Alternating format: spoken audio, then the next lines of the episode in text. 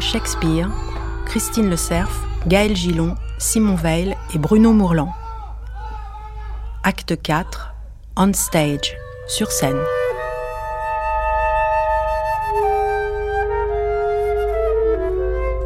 Peter Holland, que pensez-vous de la remarque de Sigmund Freud quand il a découvert le portrait Chandos? Il a dit Shakespeare n'a pas l'air anglais.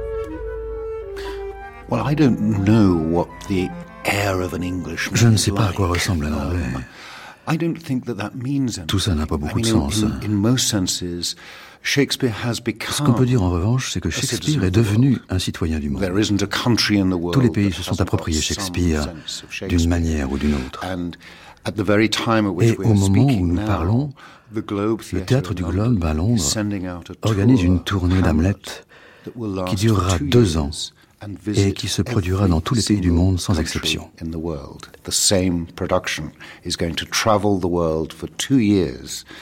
Shakespeare est absolument partout. Et je me fiche bien de savoir s'il a l'air anglais ou non. J'aime bien l'idée que dans ce portrait de Chandos, il a l'air d'être un peu italien ou un peu juif. C'est très bien comme ça. Um, Les Anglais sont par essence des bâtards, un mélange de races. Et Shakespeare est l'un d'entre eux. Prologue. L'universel shakespearien, chaque acteur, chaque metteur en scène le recherche ardemment. En Angleterre, peut-être encore plus intensément. Pas d'école pour Simon Callow, pas de méthode pour Peter Brook, pas de vision pour Declan Donnellan. Mais une plongée dans l'inconnu, toujours recommencée, guidée par quelques grandes voix du passé.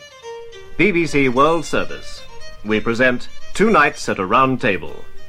Leonard Piercy talks to Sir John Gilgood and Sir Ralph Richardson about their 50 years in the theatre and their 40 years of friendship. La première fois que j'ai joué Hamlet, j'avais 25 ans. Je me suis plongé à corps perdu dans le rôle, en essayant d'être le plus sincère possible. John Gilgould. Je trouvais beaucoup de mauvais côtés au personnage d'Hamlet. Mais les interprétations classiques avaient presque toujours tendance à les édulcorer. On en a fait un personnage romantique. Goethe en a fait un personnage extrêmement pompeux. La première fois que j'ai joué le rôle, c'était en 1929. Je l'ai repris en 1934 et en 1936 aux États-Unis, en 1939 à Elsinore et en 1944 au Haymarket.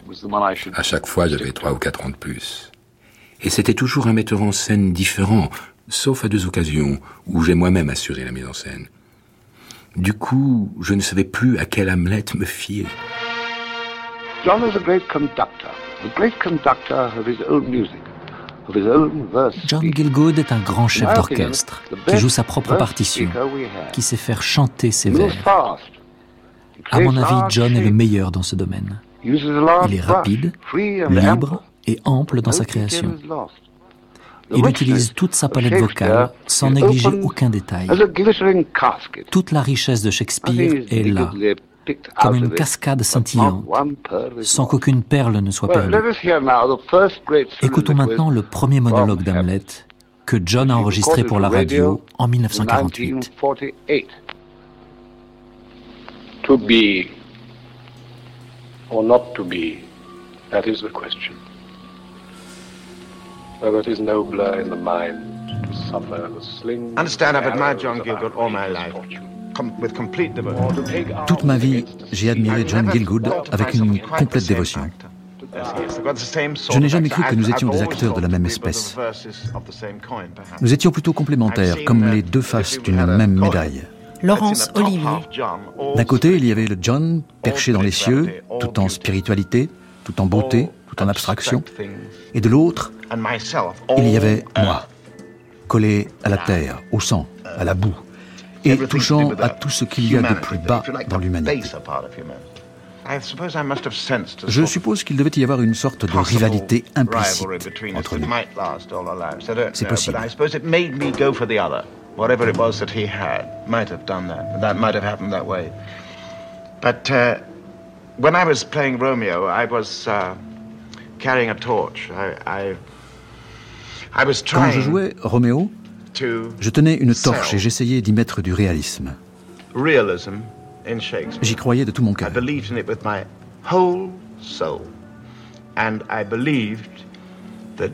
Johnny, lui, me donnait l'impression de ne pas mettre assez de réalisme dans Shakespeare. Uh, Il ne se préoccupait que du côté lyrique et musical et laissait tomber tout ce qui touchait aux choses terrestres. Moi, uh, j'étais l'autre revers de la médaille. Je savais que j'allais jouer un rôle qui me vaudrait les plus sévères critiques. Car John Gilgood, qui avait fait ses preuves, était considéré comme le meilleur Hamlet de sa génération. Je suis tombé dans une sorte de rivalité stupide. J'ai donc assumé de jouer ce rôle. Je me suis dit, si je n'essaie pas, je n'apprendrai jamais rien. Mais Hamlet est un rôle d'une telle ampleur et d'une telle profondeur qu'il est impossible de ne rien apprendre en le jouant.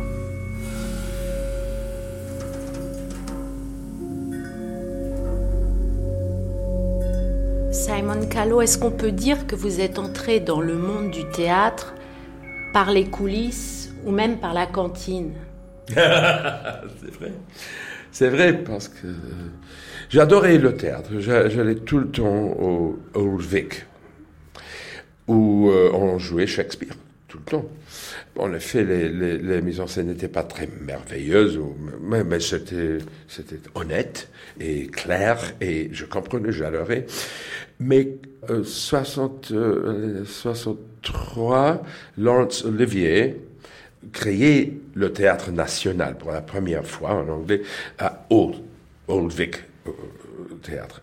Et les mises en scène de son régime étaient incomparable. Et c'était lui qui jouait Othello et euh, Shylock et tout ça. Et oh, j'adorais ce théâtre et j'allais tout, tout, le temps. Euh, et j'ai quitté mon école et je ne savais pas quoi faire avec ma vie. Je n'ai pas voulu aller euh, à l'universitaire. Euh, je ne savais pas quoi faire. Et un jour, j'étais inspiré à écrire une lettre à, Olivier. Euh, je disais, c'est merveilleux euh, votre théâtre. C'était pas euh, seulement les, les, pièces, c'était l'expérience du théâtre national. À, à, chaque niveau était magnifique. Et il répondait, il disait, si tu l'aimes, si tu vous l'aimez beaucoup, venez, il euh, euh, vous pouvez travailler au bureau, de location. Et je crois fantastique. Euh, je n'avais pas d'ambition d'être comédien. Pas du tout. Mm-hmm. C'était pas possible. Comment faire ça? J'avais pas la possibilité n'existait pas. Alors euh, euh, et je travaillais là et puis euh, j'ai rencontré les, les, comédiens et, les, et je voyais surtout ça les répétitions répétitions. C'était une révélation pour moi parce que je croyais que ah, ah j'ai découvert que c'est travail. C'est un vrai travail il ne s'agit pas d'être euh, euh, très West End, très boulevard. C'était pas comme ça. C'était, il y avait des problèmes à résoudre. À résoudre. Et, et, je, je, je, voudrais bien faire ce, travail. C'est, pour moi, c'est un, c'est un emploi que je, je, veux suivre. Et alors, qu'est-ce que vous avez fait un jour quand le théâtre était désert, vous avez osé faire quelque chose? Alors, euh, lundi, euh, c'était euh, relâche. Et nous avons marché à travers la scène pour quitter l'immeuble. Et tous mes amis ont passé. Et puis je tournais. Et je, j'ai trouvé euh, l'endroit sur la scène où je disais des mots. Je disais to be or not to be. comme ça. Et l'éclat était énorme parce que euh, j'ai trouvé par accident l'exact euh, endroit où, où, où, l'acoustique était parfait. Et bien, j'étais effrayé parce que ça, je croyais que Laurence Olivier va me tuer. euh, les majestés, mais, mais euh, quand même. C'était à ce moment, je croyais, ah, j'ai expérimenté le pouvoir du comédien.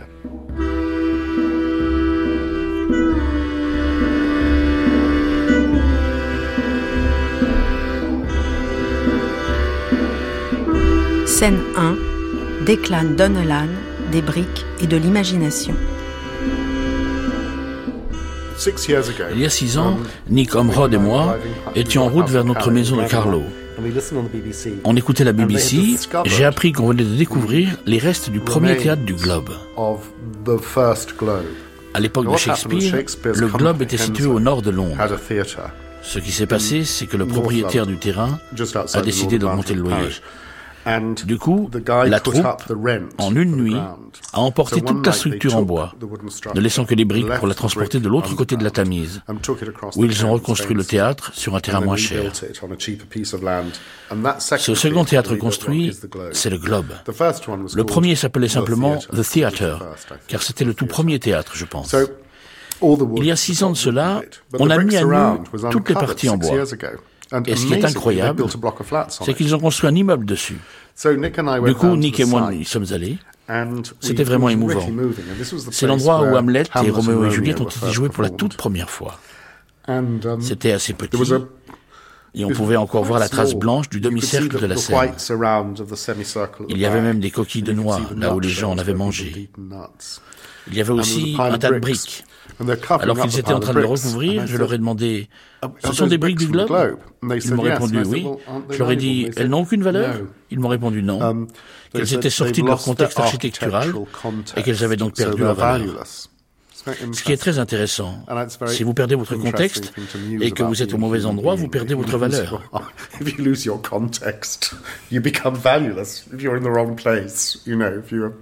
Ils étaient donc en train de recouvrir la pile de briques et je leur ai demandé Je peux en avoir une? On m'a répondu Oui, puisque ça n'a aucune valeur. Et la voilà. Une brique du globe. Um, C'est une partie du mur de briques où Roméo, Juliette et Hamlet ont été joués pour la première fois.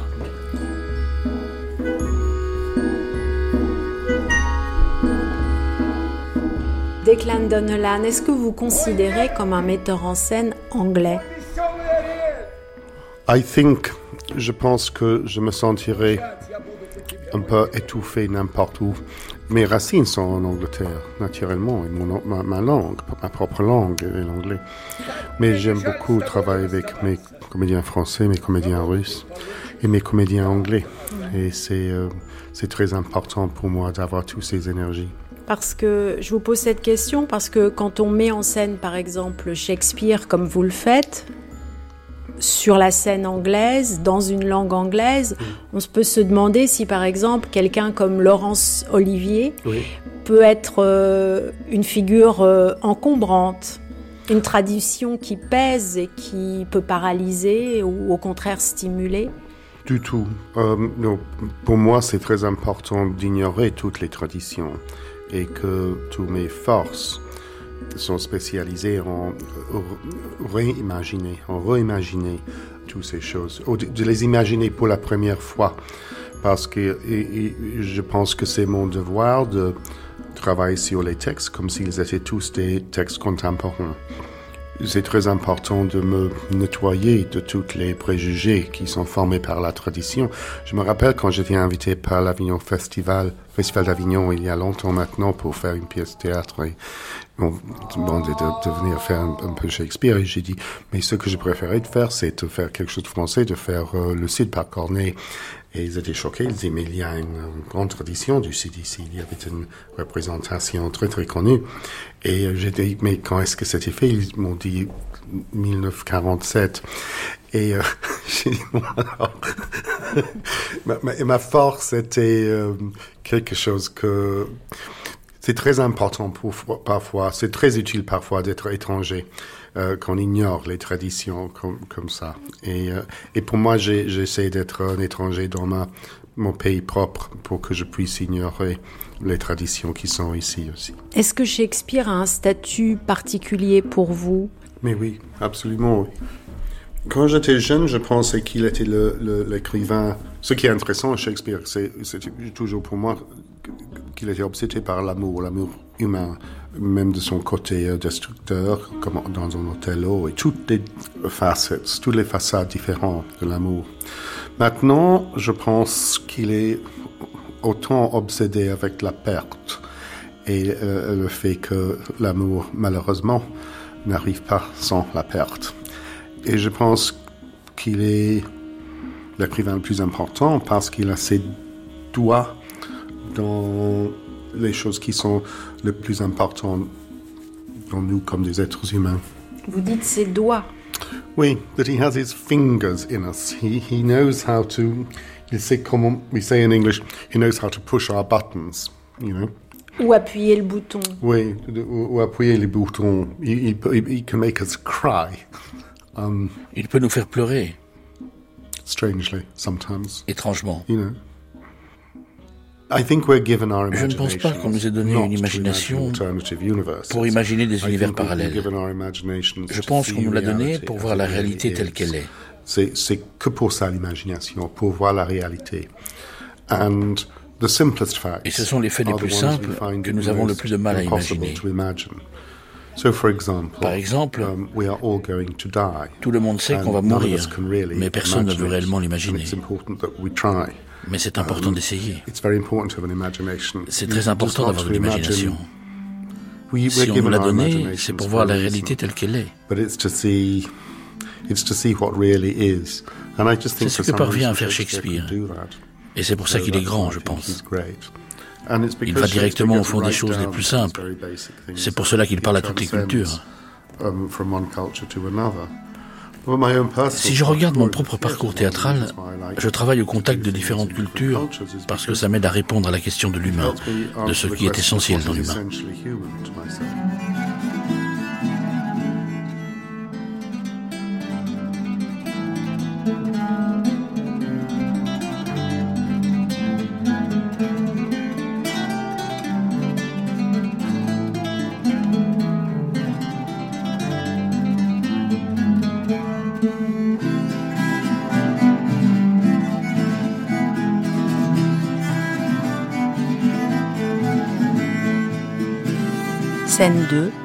Peter Brook, aux sources primitives.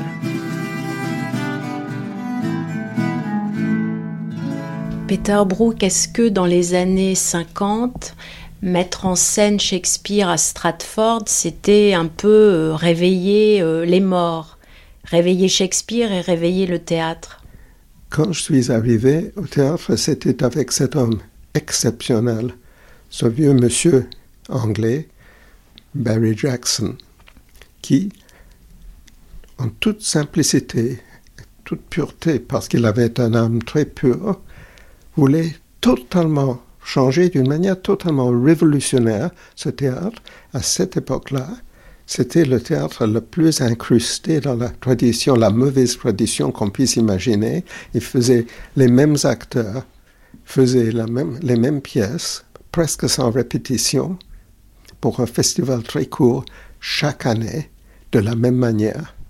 Et alors là, tout, jusqu'on a vu que pour les costumes et pour les techniciens du théâtre, il y avait une tradition. Même pire des moments, la comédie française n'est jamais arrivée à ce point-là où c'est comme ça pour toujours. C'est ce qui se passait jusqu'à très récemment et encore aujourd'hui dans le monde de l'opéra. C'est comme ça. Il y a plusieurs siècles, c'était établi ce qui doit se faire, et cet intégrisme était là dans le lieu de naissance de Shakespeare. Arrive ce monsieur déjà très âgé, mais d'une pureté d'esprit et d'une clarté de vision, et il a tout changé pour sa première saison.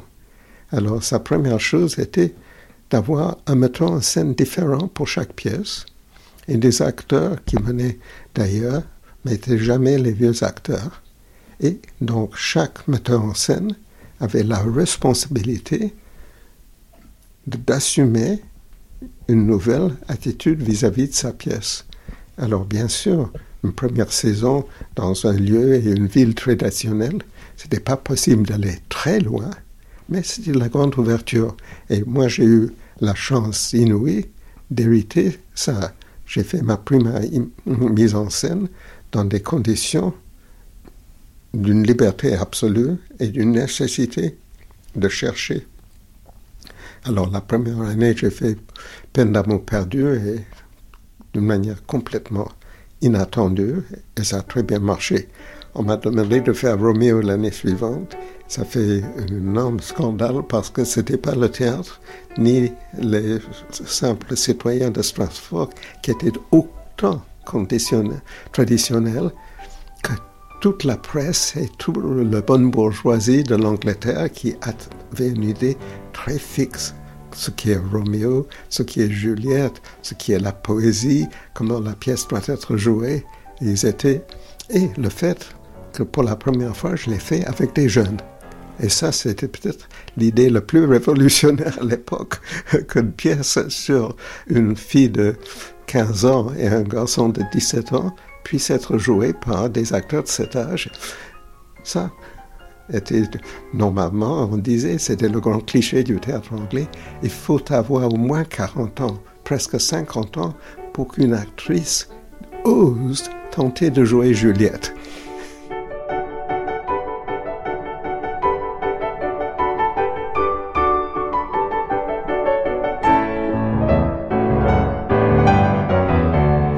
Vous êtes allé très loin, c'est avec votre Titus. Ah oui. C'est déjà une pièce qui va aux limites. Pour Titus, quand nous l'avons joué, je crois que depuis la création du festival de Stratford, jamais, jamais, il n'avait osé aborder cette pièce, mais le mot n'est pas osé. C'était pour eux une si grande erreur de la part de Shakespeare que par respect pour leur grand auteur qui faisait vivre la ville, il dit Ah, mais ça, c'est un secret de famille, il faut le cacher. Il faut jamais même parler de cette pièce d'un jeune homme qui ne savait pas encore ce qu'il faisait. Et quand je l'ai regardé, cette pièce, et je l'avais déjà connue depuis un certain temps, je sentais exactement le contraire. Je sentais que ce qu'on pourrait appeler primitif était un mot qui va très loin, comme dans l'art primitif. Il y avait derrière ça ce qui n'était pas encore dompté et développé par les arts de la culture et la civilisation. C'était pas une pièce de culture. C'est pour ça que le monde, le public culturel, ne pouvait pas concevoir que c'était une grande pièce. Mais derrière ça, il y avait toutes les valeurs qu'à l'époque Picasso était parmi ceux qui commençaient à le reconnaître, de l'art primitif dans le sens de la force extraordinaire qu'on trouve en Afrique, en Asie, devant des expressions qui prennent des formes qui sont incroyablement féroces et grands, des, des masques qu'on voit en Asie, qui sont terrifiants, mais magnifiques.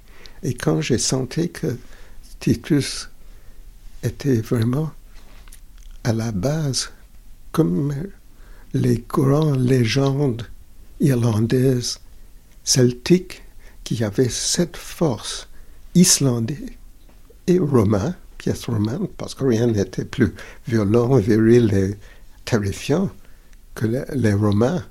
Et en même temps, c'était une culture avec une immense force. Et là, cette influence du théâtre de Sénèque qui arrivait dans le théâtre élisabétain était pris par Shakespeare pour donner toutes les résonances d'un acte rituel. Et en partant de cela, on a trouvé une forme moderne pour le faire apparaître. Titus, c'est aussi un choix extraordinaire d'acteurs. Ah oui, il y avait les plus grands acteurs de l'époque qui étaient Laurence Olivier et Vivienne Lee. J'adore cette histoire du pâté. Ah. oui, oui. Ça, c'est vraiment le très, très grand acteur qui adore les défis. Il y avait peu d'acteurs qui adoraient les défis, comme Olivier, qui avait un talent multiforme et était parmi les premiers acteurs qui vraiment cultivaient son corps, un point qui est devenu maintenant tout à fait naturel pour tout corps. Et quand il a fait, je crois que c'était Coriolan, où il a fait une chute extraordinaire. Il était dans haut d'un escalier et chaque soir il s'écroulait, tombait, roulait jusqu'en bas. Et ça, c'était par le plaisir d'utiliser ce qui est devenu l'expression de corporel comme un élément. Et il cherchait toujours pour ses pièces changer sa voix, ne jamais avoir la même voix, le même accent, la même intonation, puis refabriquer son visage et surtout le nez. Pour lui, le nez représentait énormément de choses dans la personnalité de quelqu'un. La première chose qu'on voit quand on rencontre quelqu'un, si elle a un grand nez ou une femme a un petit nez retroussé, c'est quelque chose qui frappe tout de suite. Alors, il travaillait sur tous ces aspects et surtout ces, accents différents qu'il cultivait. Il avait un maître de toutes ces formes populaires. Et ici, il voyait que le moment le plus difficile dans cette pièce était quand, pour se venger, Titus invente cette chose horrible de prendre les fils de son ennemi, la reine, et non seulement de les tuer, mais de les couper en petits morceaux et en faire pour un repas, un pâté à mettre devant la reine sans qu'elle sache qu'elle est sur le point de manger ses fils. C'est une invention d'une cruauté. Jean Genet n'aurait jamais osé aller aussi loin que ça. Et ce terrible personnage, sa vengeance est de faire manger par une mère les deux fils qui ont violé et assassiné la femme de celui qui est là comme le vengeur. Et au moment où il y a ce grand repas, la mère dit Où sont mes fils? Il y a cette réponse There, in that pie. Alors, jusqu'à aujourd'hui, je connais aucun acteur qui pourrait aujourd'hui dire ces mots sans que ça devienne vraiment un fou rire, parce que c'est tellement inattendu, une grande scène de vengeance, et on dit Where are my sons? In that pie.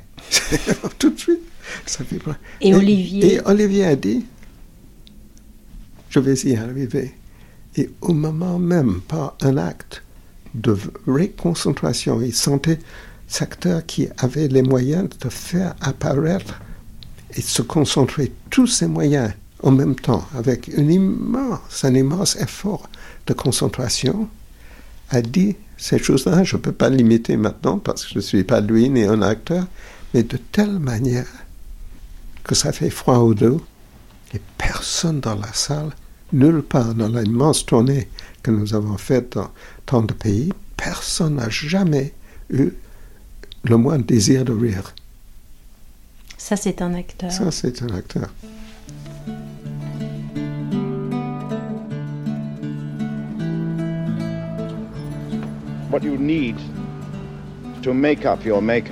Pour se préparer à un rôle, uh,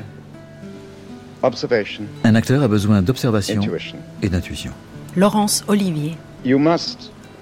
L'acteur, tout comme le psychiatre, uh, le médecin ou même le ministre, si est un explorateur qui donne à voir les secrets de l'âme humaine. Cela lui donne un sentiment de toute puissance. Mais à l'inverse, l'acteur est aussi un homme qui doit ravaler sa fierté pour être à l'écoute des infimes détails de la vie humaine.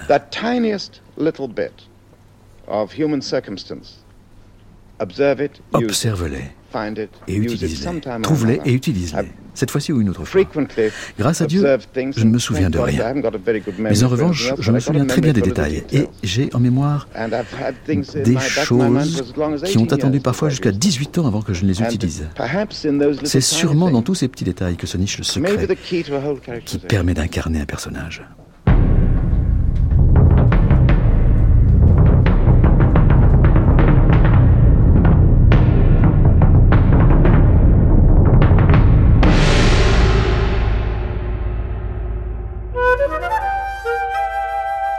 Scène 3.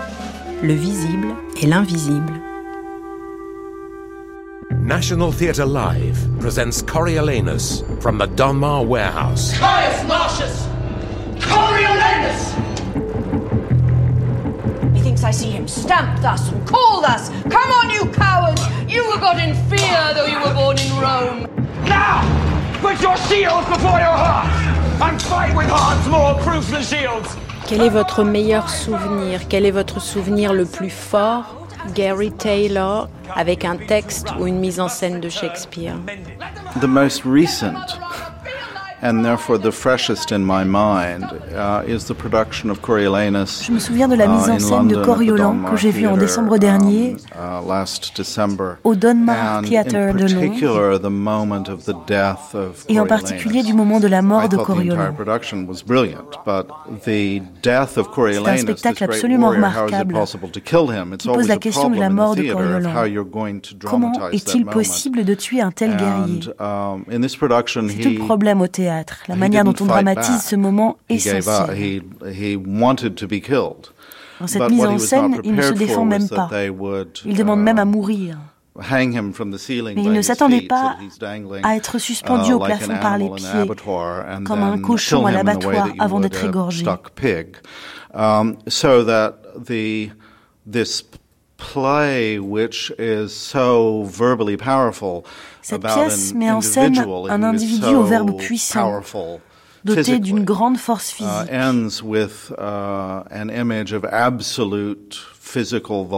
Mais à la fin, il n'y a plus qu'un individu sans défense, dont la vulnérabilité physique est totale.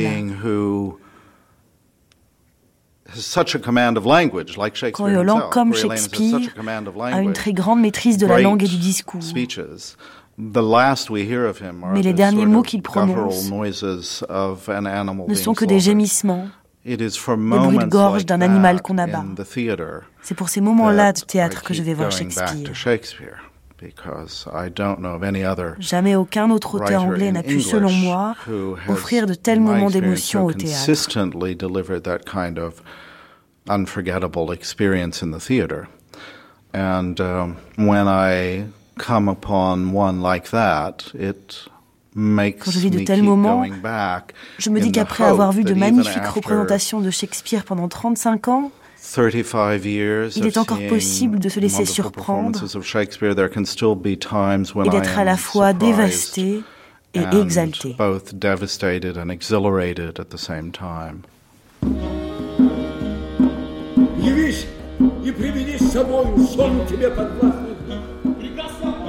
Declan Donnellan, est-ce que la représentation de la violence, par exemple dans une pièce comme Macbeth, est un problème pour vous ou vous a posé un problème? Je pense que la violence est un problème. Et le problème euh, avec la violence, c'est pas que c'est les autres qui sont violents. Parfois, ça peut être un problème, mais aussi c'est la violence intérieure.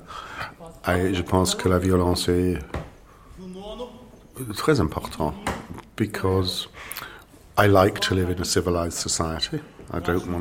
J'aime vivre dans une société civilisée et je ne veux pas vivre dans l'anarchie.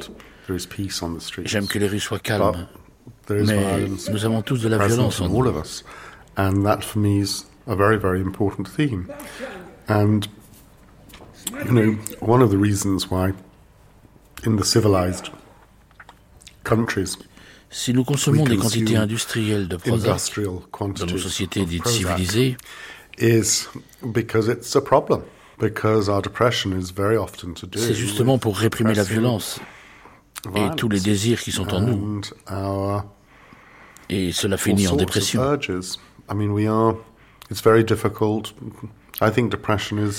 La dépression est une maladie des pays civilisés.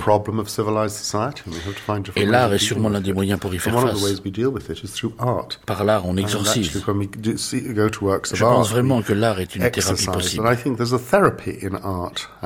Mais pourtant, dans votre Macbeth, les coups de poignard sont seulement esquissés, mimés. Vous ne représentez pas la violence par la violence dans votre travail? Non, c'est Macbeth. Pas dans Macbeth. Um, c'est un choix délibéré, car les images raffinées de la pièce ne s'y prêtent pas. Il doit y avoir 150 fois le mot sang dans la pièce. Et je ne voulais pas inonder la scène avec un truc rouge, car le sang créé par Shakespeare, dans notre imagination, est tellement plus sublime. Donc j'ai proposé que le violon s'en charge. Mais si vous regardez notre Ubu, par exemple, il y a plein de violence dans Ubu. Dans Dommage qu'il soit une putain, une pièce écrite juste après Roméo et Juliette, il y a également plein de violence. La violence sur scène, c'est quelque chose de très intéressant. Dans la tradition du grand guignol à Paris, on plaisantait souvent sur la quantité de sang qu'il y avait et surtout les aspects grotesques. Je me suis beaucoup intéressé au grand guignol pour Ubu. Et en fait, une des actrices les plus importantes, dans les années 20 et 30, expliquait qu'il y avait très peu de sang sur la scène. En effet, dans la pénombre, le public s'imaginait toujours plus de sang qu'il n'y en avait réellement. J'ai trouvé ça très intéressant. Very violent, very horrific, horrible things. We often say Grand Guignol, but even in the best of Grand Guignol, apparently, you know, during its heyday, there was very little. But the most important thing that I say is that I think violence Mais ce que je voulais dire, c'est qu'on ne peut pas échapper à la violence et qu'il faut se pencher sur la question. Est-ce qu'on pourrait dire que dans Macbeth, au lieu de peindre le sang rouge, vous avez préféré le noir? Vous dites le noir, le noir c'est bien. Yes, I think. Well, in Macbeth is a very specific. Macbeth est une pièce sur la violence très particulière. And you know, there are two things that you can't put on stage. One is violence, and the other one is sex. Vous savez, il y a deux choses qu'on ne peut pas mettre sur une scène. C'est la violence et c'est le sexe. Ça ne fonctionne pas. Very, very important. But if you're explicit in either way, then it, it just doesn't really work very often. It's just we start looking at a Vous devez donc trouver des moyens de les suggérer, car ce sont deux choses très importantes. La plupart du temps, lorsqu'on est explicite, ça ne marche pas. Ça tourne à la farce, vous comprenez? Il faut donc faire sentir leur présence sur la scène. Mais dans Macbeth, les sorcières aussi sont invisibles chez vous. Yes, oui, car c'est une pièce sur l'imagination celtique. C'est une pièce sur la façon dont l'imagination peut se propager à l'intérieur du corps, telle une tumeur. Tout organe peut être atteint par le cancer, développer une tumeur. C'est pareil pour l'imagination. Um, c'est extraordinaire. Tout Macbeth est là. C'est le cancer de l'imagination qui grossit.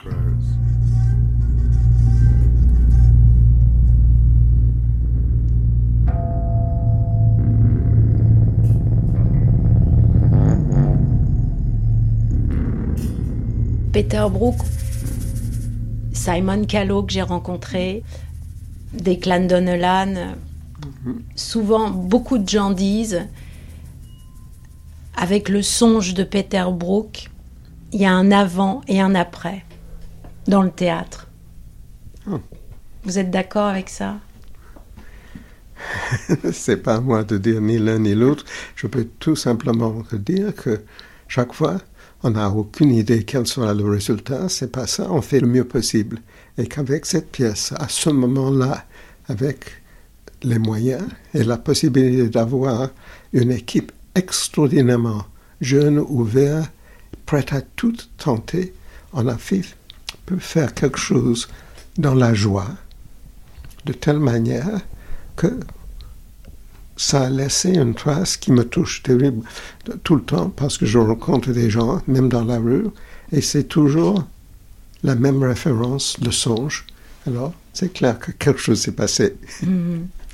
C'est une pièce qui pose une question importante pour vous. Comment mettre en scène la féerie, le surnaturel chez Shakespeare? Oui, il s'agit des esprits, of spirits. Et l'autre sens du mot, esprit, c'est l'esprit, la vivacité d'intelligence intérieure. Et spirit, c'est la même chose, c'est l'esprit de quelque chose. Alors, c'est ça qui m'a donné l'impression, et c'était nourri par la première impression que j'avais des acrobates chinois qui faisaient des choses invraisemblables avec une légèreté, une rapidité extraordinaire. Et qu'est-ce qu'on voyait? On voyait à travers ces corps, à travers ces mouvements, l'esprit du corps. Et plus tard, pour quitter le songe, quand j'ai monté ici en France la tempête, pour Ariel, qui normalement dans la tempête est monté pour, très souvent pour une femme ou un jeune danseur, pour qu'on puisse montrer, comme dans les pièces pour enfants, par la danse, par le charme d'un corps, d'une ballerine, ce personnage qui n'a pas d'identité, qui est l'esprit pur, l'esprit de l'air, Ariel.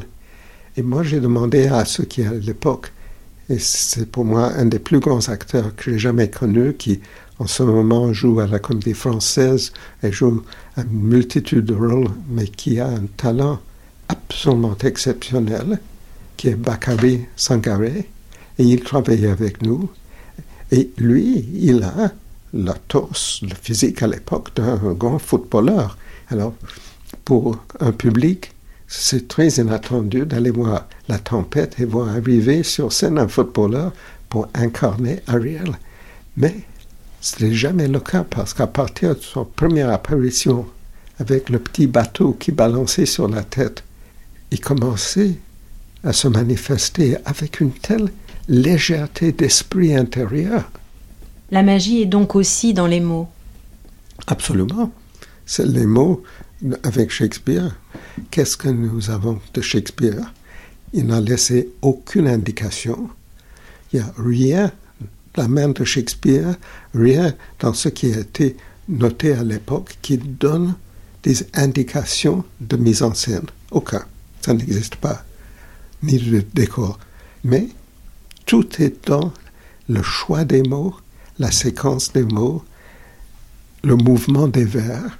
Et pour moi, n'importe quelle pièce, pour bien jouer, doit se dérouler à partir du premier mot. Ça doit se dérouler jusqu'au dernier mot comme un long mouvement qui passe par mille détours différents. C'est ça le voyage Shakespeare.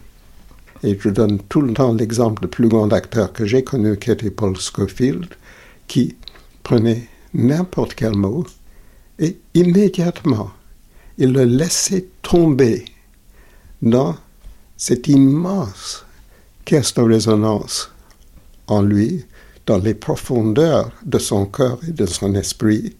Et tout de suite, le mot même était comme un aimant qui faisait venir à la surface ce qui était normalement complètement englouti et caché.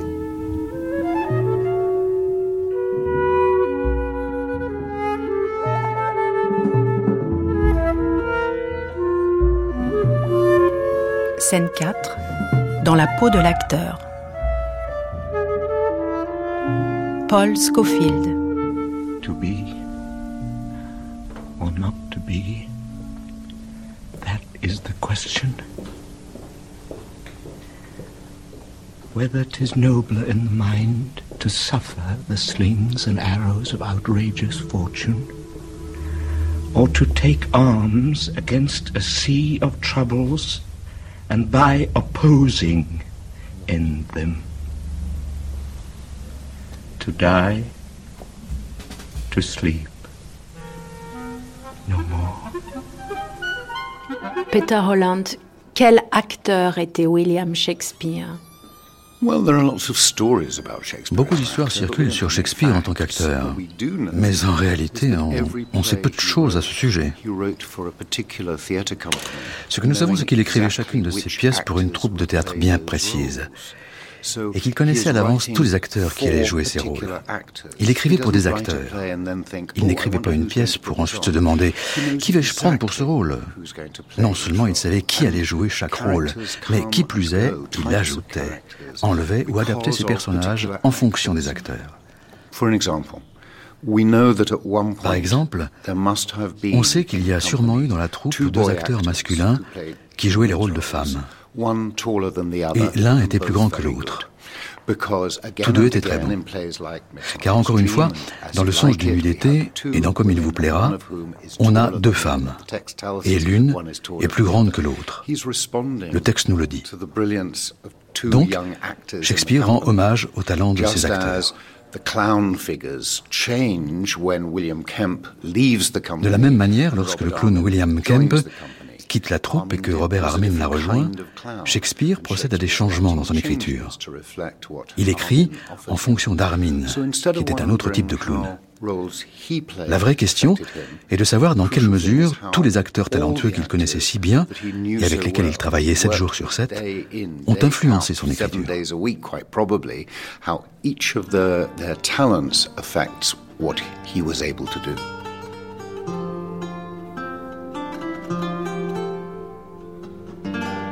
Pour les, comédiens anglais, il, est notre, notre ami. notre semblable, notre frère, tout ça. Simon Callow, à 12 ans, dans la cour de l'école, vous récitez du faux Shakespeare. C'est vrai. Oui, oui, je l'ai inventé. C'était euh, une musique que, j'avais euh, une, sens de la langue et euh, j'ai inventé des, personnages et des pièces en effet shakespeariennes.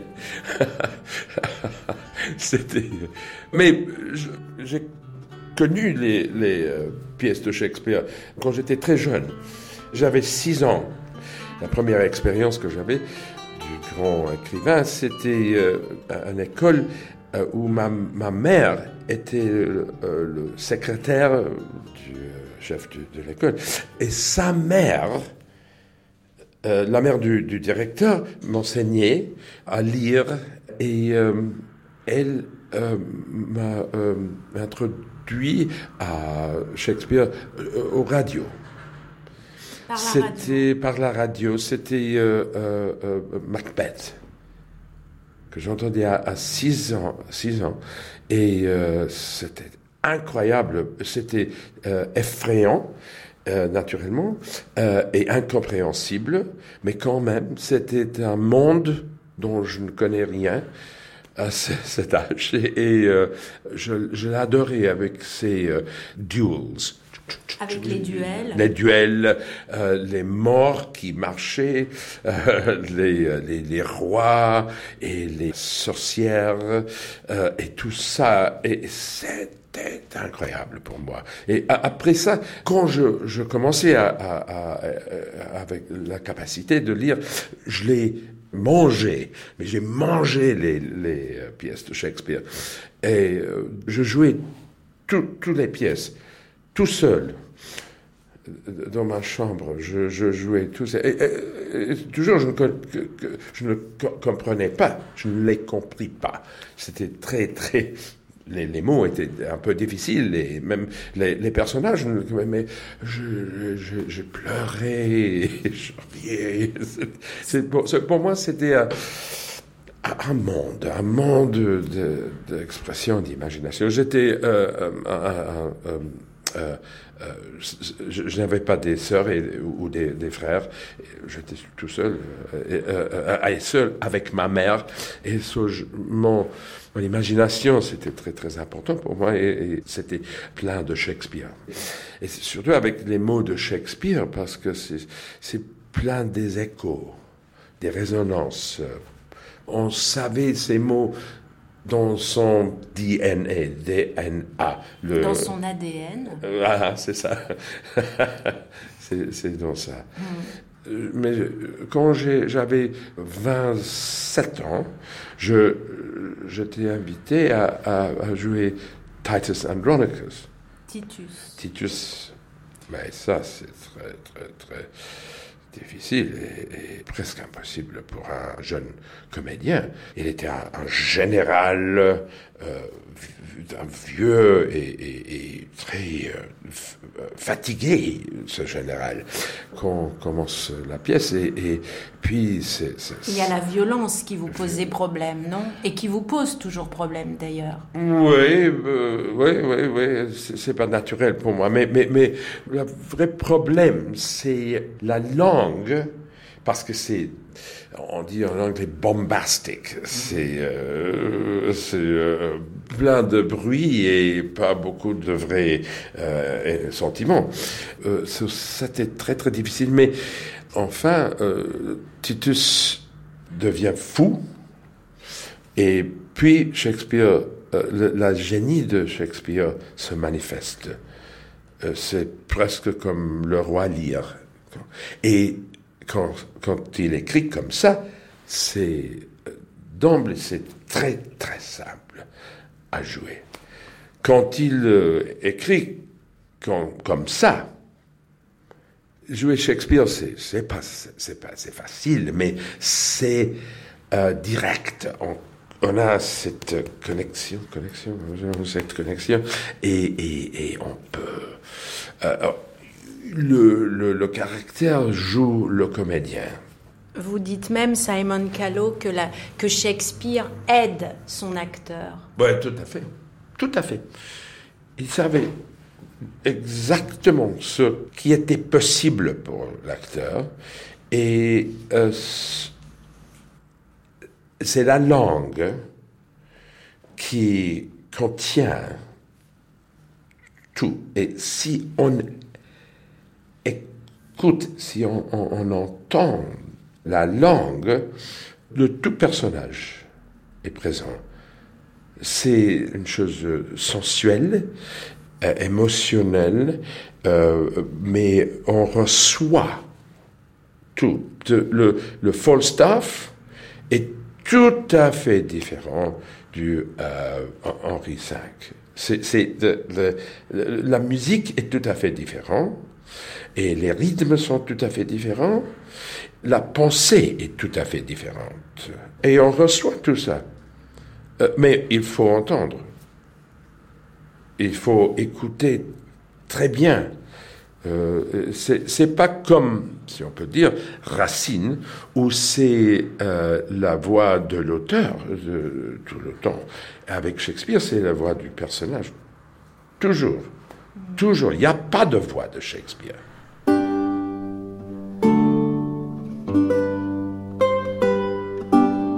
Hamlet. Dites cette tirade, je vous prie, comme je l'ai prononcée, lestement sur la langue. Car si vous devez la beugler comme font tant de comédiens, j'aimerais autant faire dire mes vers par le crieur public. Et puis ne sciez pas trop l'air avec la main, comme ça. De la mesure en tout, car dans le torrent, la tempête et le tourbillon de la passion, vous devez acquérir et engendrer en vous une retenue qui lui donne du couler. Oh, que cela me blesse l'âme d'entendre un furieux gaillard emperruqué déchirer une passion en lambeaux, oui, en charpie, fendre les oreilles des spectateurs du parterre, qui pour la plupart n'apprécient rien que les pantomimes incompréhensibles et le fracas. Évitez cela, je vous prie. Declan Donnellan, comment on choisit une pièce de Shakespeare? Pourquoi on se décide, comme vous, à monter euh, Othello, Macbeth, La Tempête? Mhm. Est-ce que ce sont des raisons euh, politiques, des raisons esthétiques, des raisons personnelles qui vous poussent à faire ce choix? Pour moi, c'est toujours la même chose. C'est toujours quel comédien est-ce que j'ai? C'est très important que je suis amoureux d'une groupe de comédiens et de choisir pour eux une pièce. Alors parlons des comédies des clans Donnellan. Mhm. Vous aimez mettre en scène les comédies de Shakespeare? Oui, j'ai pris beaucoup de plaisir à faire euh, Comme il vous plaira, qui était au Bouffe du Nord il y a 20 ans maintenant, avec, Adrian Lester. Avec le sublime Adrian Lester. Qu'est-ce qui vous séduit dans les comédies de Shakespeare? Well, Elles sont très sophistiquées. Um, au premier abord, la structure est évidente. L'amour est contrarié, puis il finit par triompher. Tout rentre dans l'ordre. Et tous les couples filent le parfait amour. Mais si on regarde de plus près, ce qui se passe à l'intérieur des couples est beaucoup plus sombre et compliqué qu'il n'y paraît. C'est très drôle, très émouvant. C'est peut-être ce que Shakespeare a écrit de plus profond. Dans ses comédies, l'amour est ce que l'on désire le plus et ce que l'on redoute. Car quand on tombe amoureux, on risque de se perdre soi-même. C'est pourquoi l'amour pose tant de problèmes, car il implique la perte. Aimer quelqu'un, c'est automatiquement le perdre. C'est extrêmement douloureux. Et Shakespeare explore ça à fond. On est donc très loin de la stupide comédie romantique. L'humour de Shakespeare, son enthousiasme, vient de sa connaissance profonde de l'être humain en tant qu'individu. Pourquoi avez-vous choisi Adrian Lester et qu'est-ce que vous avez admiré le plus chez lui? C'est tout simplement un acteur merveilleux, vraiment. Il a apporté quelque chose au personnage de Rosalind dans Comme il vous plaira. Il l'a joué à deux reprises et c'était à chaque fois des moments exceptionnels. Um, C'est un ami très proche. Ses qualités, c'est quelqu'un de très vivant et de très naturel. Shakespeare devait être comme ça, et il en est de même pour tous les artistes. Et pourtant, vous aimez par-dessus tous les acteurs russes. J'aime autant les acteurs russes, français ou anglais. Ils sont juste complètement différents. Le théâtre est très important en Russie. Ce qui est intéressant aussi, c'est que le théâtre jouit d'un très grand prestige, bien plus qu'en Angleterre, où il est pourtant respecté. En Russie, les gens veulent voir et faire du théâtre. C'est très important pour eux. Est-ce que ce n'est pas aussi parce que l'acteur russe sait faire beaucoup de choses, comme du temps de Shakespeare, le cirque, chanter, se battre, jouer? Je pense que ce qui rend les acteurs russes si différents, c'est qu'ils jouent plus, ils travaillent plus. Ils ont jusqu'à 16 pièces en tête. Avec eux, les pièces ne meurent pas et ils restent dans leur troupe jusqu'à la fin de leur vie. J'ai assisté aux funérailles de notre clown, Alexander Lenkov, qui se sont déroulées sur la scène même du théâtre Mossovet. Il a joué dans Boris Godunov et dans La Tempête. Il connaissait 12 pièces par cœur et travaillait chaque nuit sur différentes pièces. Quand un acteur russe a atteint l'âge de 60 ans, il a joué dans bien plus de pièces qu'un acteur anglais. Performances of many different sorts of plays from an English actor, actually, on the whole. I think that's true, actually, yes. That they, they just work more, in a way.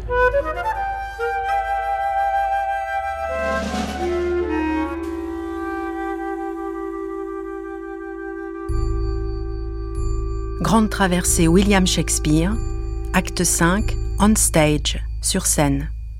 Scène 5, Shakespeare, notre contemporain.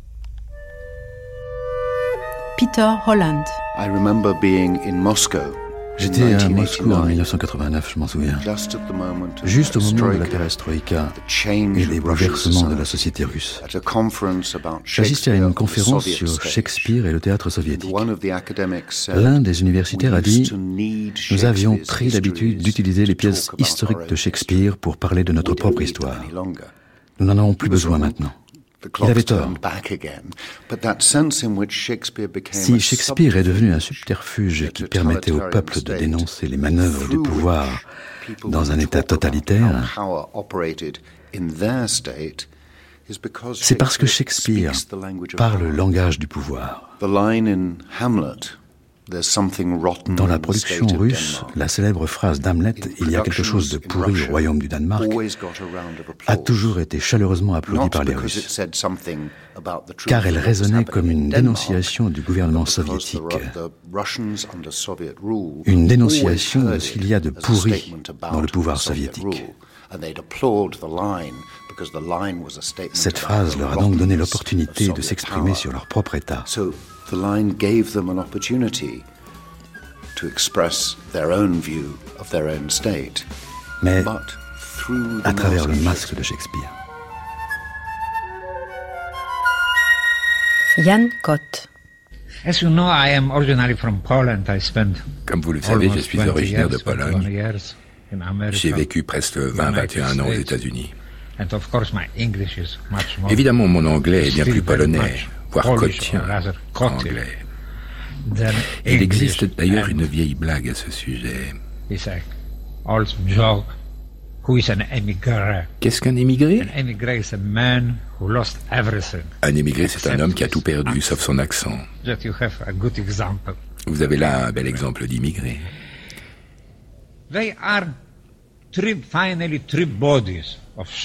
Il y a trois œuvres chez Shakespeare. La première, c'est le texte, le Shakespeare que l'on lit. La seconde œuvre de Shakespeare, ce sont les études sur Shakespeare. Le Shakespeare sur lequel on réfléchit. Le Shakespeare des spécialistes.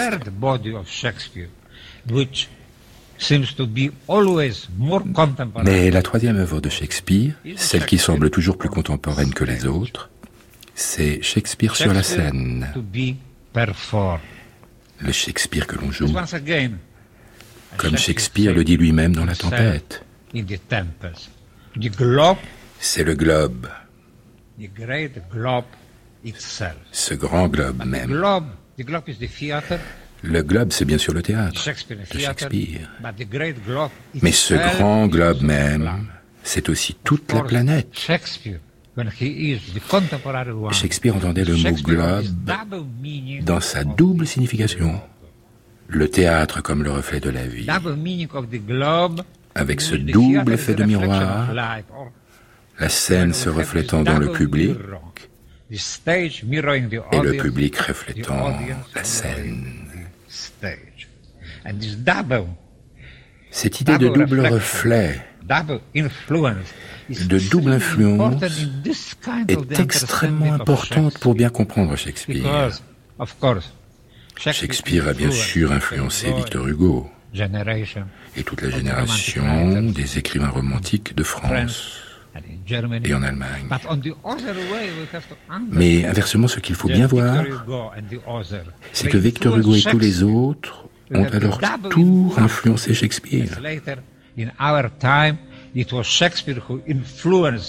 Plus près de nous, Shakespeare a marqué Brecht, et dans une certaine mesure aussi Beckett.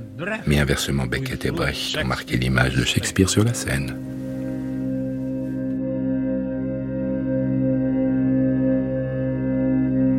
Georges Banu, qui est Yann Cott Qui est Yann Cott D'abord, c'est un homme qui a aimé les femmes énormément, euh, ce qui n'est pas mal pour Shakespeare, mais euh, il est aussi l'auteur avec, j'utilise une phrase qu'il n'a pas écrite, mais qu'il m'a dit une fois, il est auteur de livre Shakespeare, notre contemporain, un livre qui a sculpté sa vie. J'aime beaucoup cette formule. Et euh, il est un intellectuel polonais, juif, euh, qui a connu la guerre, euh, qui n'était pas un héros, mais qui a fait du marché noir pendant la guerre, qui a évité le, les rafles nazis à Varsovie. Et euh, il a été marqué par cette, par cette guerre. Et il a écrit au milieu des années 50, un livre sans lequel Shakespeare aujourd'hui n'existerait pas tel qu'il existe parce que c'est lui qui a eu l'intuition que Shakespeare pouvait être relu aujourd'hui dans une double perspective. D'abord, euh, la perspective des catastrophes, de la tragédie de la Deuxième Guerre mondiale, d'un côté, et de l'autre côté, l'expérience de l'absurde de Beckett. Donc, en deux mots, les grandes choses sont synthétiques. On n'a pas besoin de beaucoup d'idées. Shakespeare, notre contemporain, c'est la Deuxième Guerre mondiale plus Beckett. Donc ce livre va avoir un impact très important, surtout suite à la rencontre que Brooke lui-même raconte de Brooke et de Cotte à Varsovie. Et d'ailleurs, ils se sont rencontrés dans une voiture de police parce qu'ils sont intervenus tous les deux pour sauver une femme qui était agressée par la police, ce qui, était très shakespearienne. Et Brooke a fait son, son grand Roi Lear qui a marqué sa vie en 62 suite à la lecture de Shakespeare notre contemporain. Le texte de Yann Cott a ensuite influencé tous les metteurs en scène des années 60-70. Donc je dirais sans Cott, pas de Shakespeare aujourd'hui. Shakespeare, in some way, is dans un certain sens, Shakespeare est toujours notre contemporain. Pas de la même façon que dans les années 60, bien sûr. Avec les premières mises en scène de Peter Brook, puis plus tard celle de Peter Hall, et l'influence de Brecht. D'une façon encore plus complexe, il y a également eu l'influence de Ionesco et Beckett, surtout dans le cas du grand roi Lear de Peter Brook il y a 15, 26 ans de cela. Avec cette découverte du fou, la signification nouvelle de ce personnage, ce passage du tragique au grotesque, ce rire amer, cette prise de conscience que l'essence du roi Lear n'est pas dans cette figure mélodramatique, voire tragique du vieil homme, mais dans ce long voyage à travers la nuit froide qui fait de nous tous des bouffons et des fous. Cette folie du roi Lear, cette fin du monde devient alors une fin de partie. Il ne reste plus rien, rien que la scène vide et cette ultime indication scénique de Shakespeare. Souvenons-nous de la marche funèbre. Durant ces dernières années, des metteurs en scène français, pour lesquels j'ai une profonde admiration, comme Madame Mouchkine et son Théâtre du Soleil, ont fait des Richard et des Henri en samouraï selon les techniques du kabuki.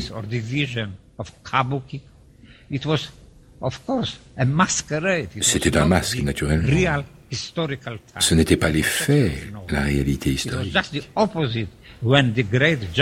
C'était un Shakespeare de nulle part, totalement à l'opposé de ce que le grand réalisateur japonais Kurosawa a fait avec son château de l'araignée ou avec Ran.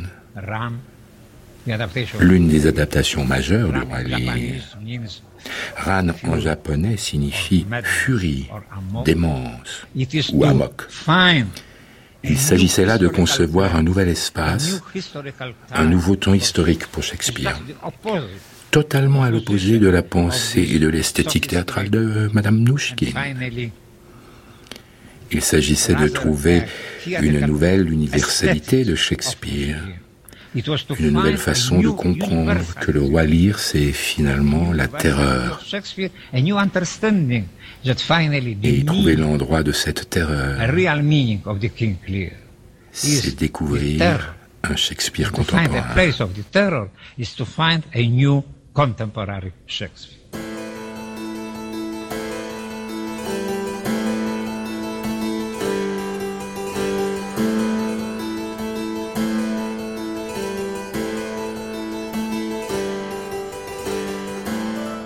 Declan Donnellan. C'est très important d'être ouvert à tout ce qui se passe dans le monde. Et toutes les pièces sont absolument politiques parce qu'un euh, acte d'art est une, contestation euh, politique. Mais euh, pour moi, c'est important de ne pas faire le prêtre ou de faire le, politique. C'est très important que, euh, mais que je suis conscient que ces choses sont très puissantes. Ils sont même souvent dans le centre de la pièce. Prenons par exemple votre mise en scène de la tempête. D'emblée, ce qui apparaît, c'est une euh, volonté chez vous de simplifier, de désencombrer, de hmm. vider la scène. Hmm. oui, car je voudrais être authentiquement shakespearien. C'est important, selon moi, de chercher ce qui est vraiment essentiel dans la pièce. Je l'ai monté deux fois. En 1988, on est allé la présenter en Europe de l'Est avant la chute du mur. C'était une zone interdite pour nous.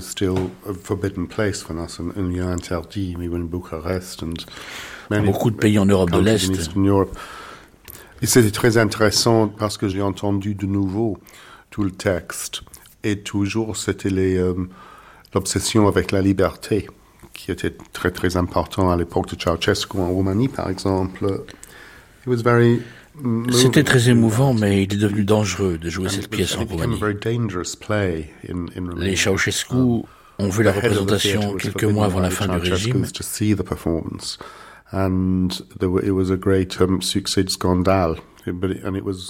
Nous avons rencontré tout un tas d'acteurs roumains merveilleux. C'était intéressant de découvrir à quel point cette pièce était politique. Les acteurs se cachant derrière leur masque d'acteurs criaient la réplique de Caliban. Liberté, quel grand jour. Ils se sont rebellés et ont rejoint le public en hurlant Liberté, liberté. Cela a fait un énorme scandale.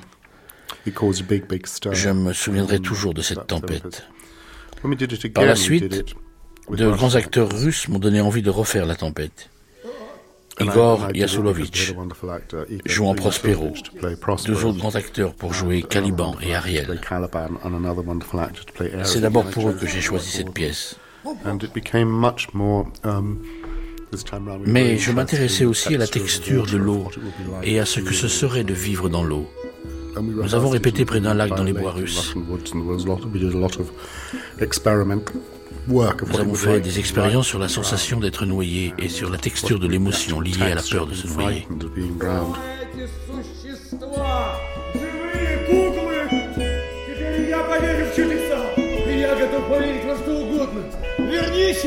в Неаполь я и расскажи об этом чуде, кто бы мне поверил. Что видел я островитян, которые так обликом и странны, но гостеприимны, учтивы, qu'on rentre un petit peu maintenant dans votre laboratoire. Yes, I, but I've, you see, I find that very difficult to do because. Um, Scène 6, une méthode sans méthode. C'est très difficile à expliquer car le processus de création est quelque chose de complètement organique entre mon scénographe Nick Cormrod et moi-même. Nous avons par exemple, avant même de répéter, travaillé un moment avec les acteurs dans les bois à des centaines de kilomètres de Moscou. Um,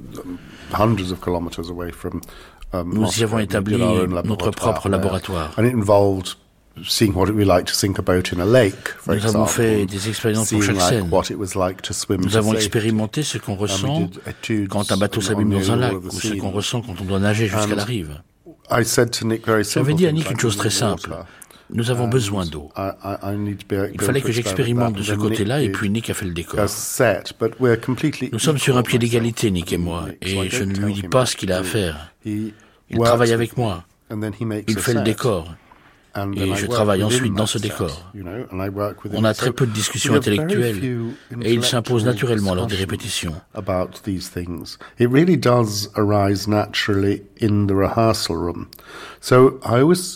Donc j'ai toujours eu du mal à me forger une vision. Particularly in France, it has to be said, where um, I have to have a vision. Quelle est la vision de Donny Lennon? And the problem, c'est que Donny Lennon n'a pas de vision. I mean, that's the problem. And I say, j'ai pas de vision.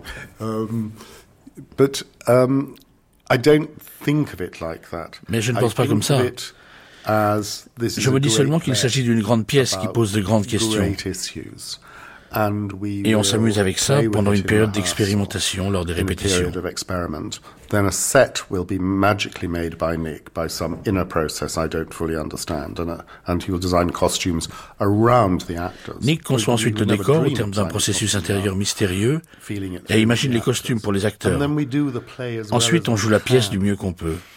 But if your question, I suspect it's connected to, you know, what is si vous me demandez quelle est ma méthodologie, je vous répondrai qu'avec l'âge, mes priorités sont devenues plus claires.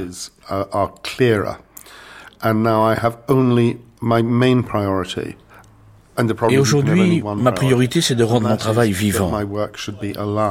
Tout le reste est secondaire. Um, Alors je regarde mon travail et je regarde les scènes défiler avec les acteurs et je me pose toujours la même question. Est-ce que c'est vivant?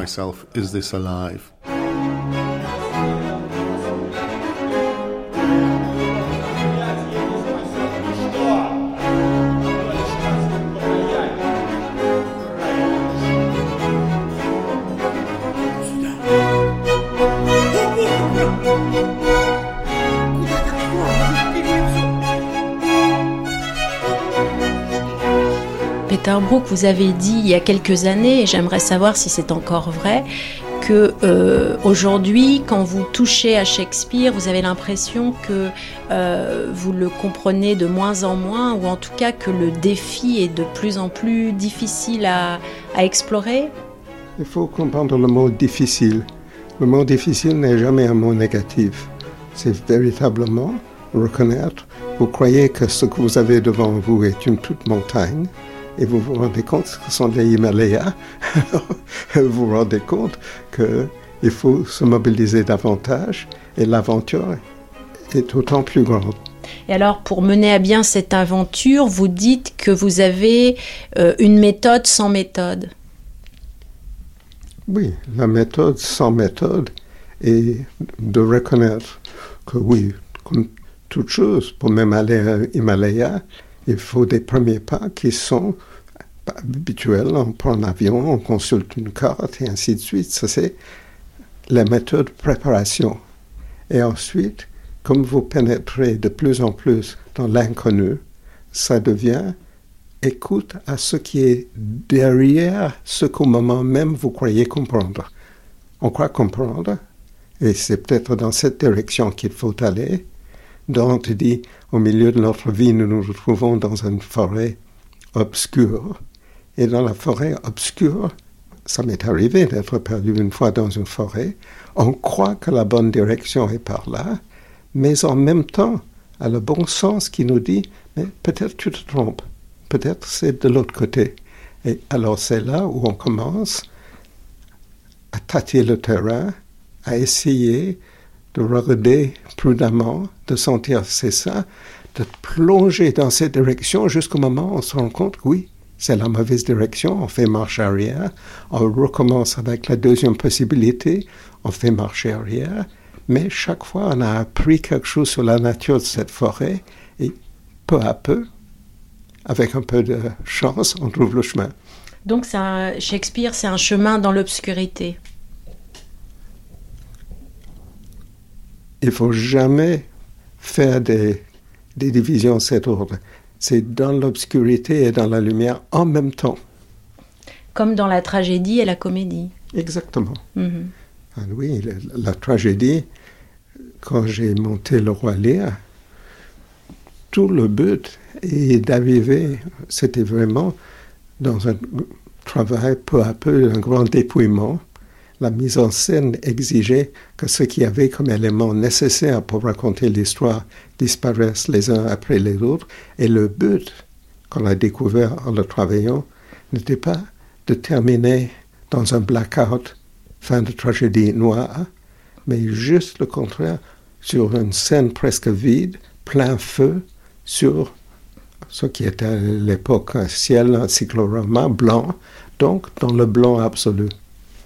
Et c'est pour ça que dans la tragédie grecque, il y avait toujours ce sens que la fin de la tragédie n'était pas sortir comme d'un mélodrame, fâché, furieux ou touché avec des sentiments et en larmes, mais au contraire de se trouver renforcé par l'aventure qu'on avait traversée avec les héros de la tragédie, et on arrive au catharsis. Et catharsis, c'est l'expression du sentiment le plus positif qu'on puisse imaginer, qui va dans la direction de ce qui, dans le zen, est le bout d'un chemin des années, des années, des années de difficultés, mais c'est toujours ce vide rayonnant.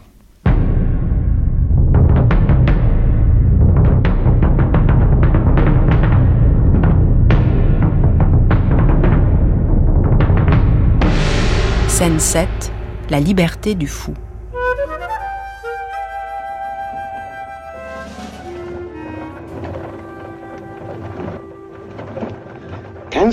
Saurais-tu dire comment l'huître fait son écaille? Non.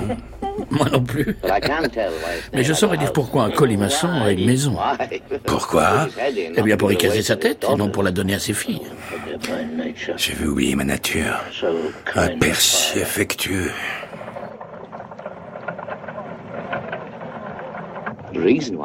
La raison pour laquelle les sept planètes ne sont pas plus de sept est une jolie raison.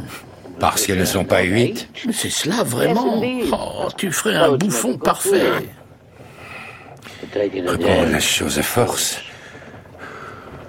Monstrueuse ingratitude.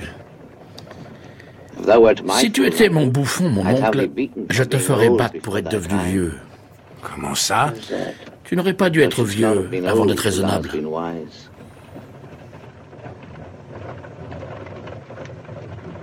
Que je ne devienne pas fou. Pas fou, yeux propice. Keep me in temper. Maintenez-moi dans mon bon sens. Je ne veux pas devenir fou. Est-ce que le fou est celui qui aide le roi Lear à voir clair?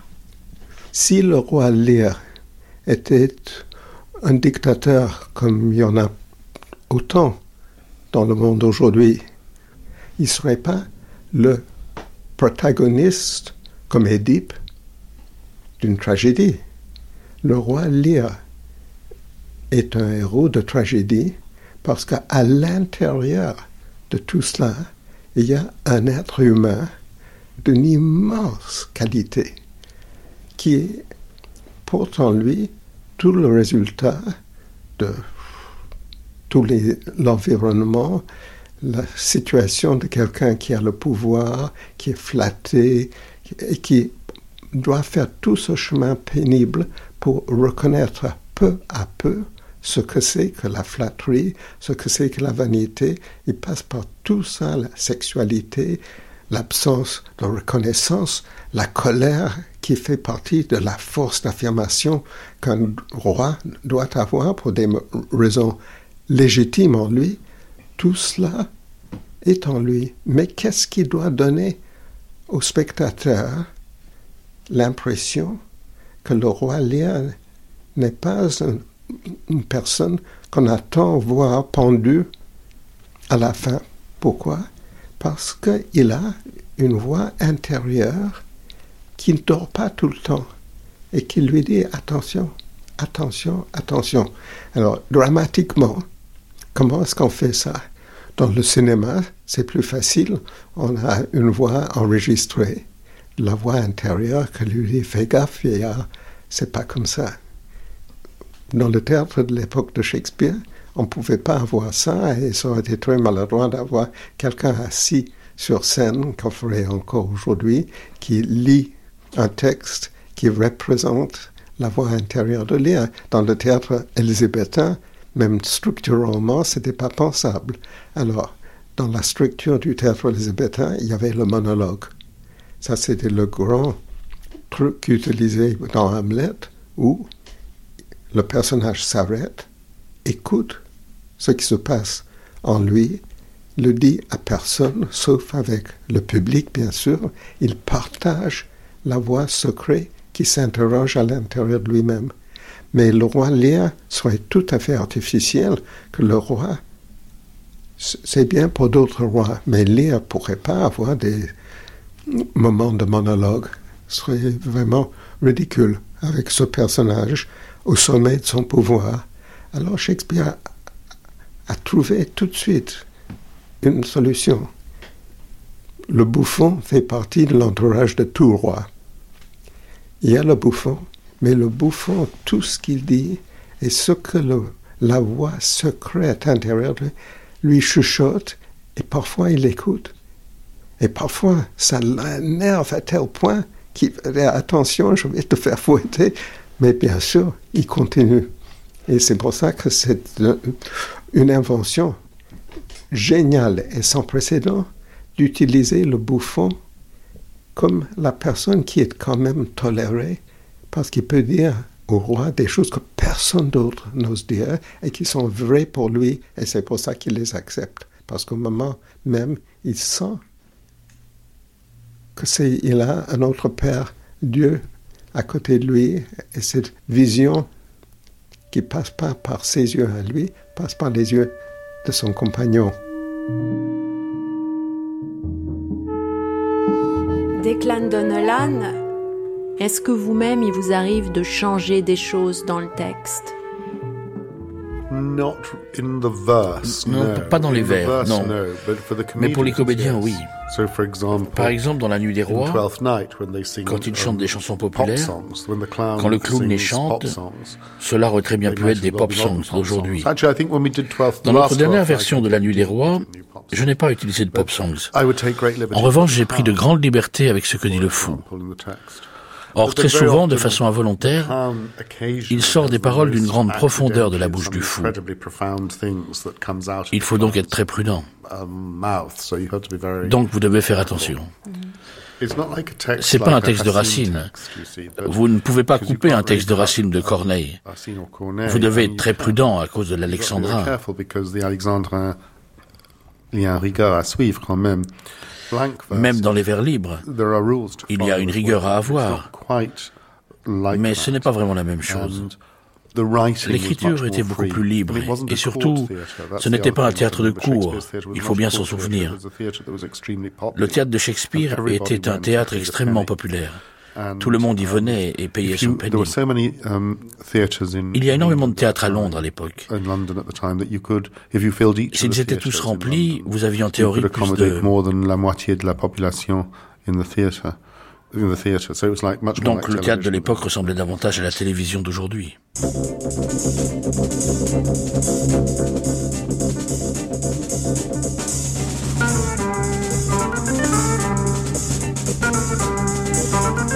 Scène 8, Shakespeare's Movies.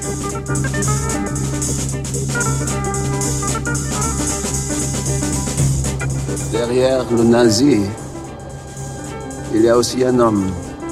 Un homme comme les autres. Le nazi. N'a-t-il pas des yeux? Le nazi n'a-t-il pas des mains? Vous avez raison, je crois qu'il est sincère. Cet homme est désespéré. Nation. Et si vous nous piquez, le Seigneur nous pas. Et si vous nous chatouillez, ne rions-nous pas. Et si vous nous empoisonnez, ne pourrons-nous pas. Magnifique. Drôlement beau ce qu'il dit. Beau et terrible à la fois d'ailleurs. Adieu. OSS 117.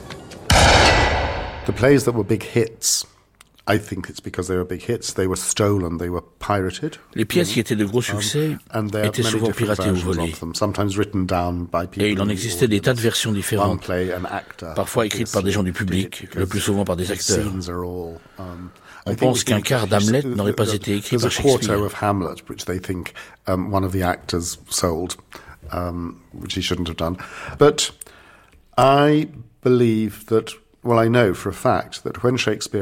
En fait, je crois, je suis même sûr que Shakespeare écrivait un peu comme on écrit à Hollywood aujourd'hui.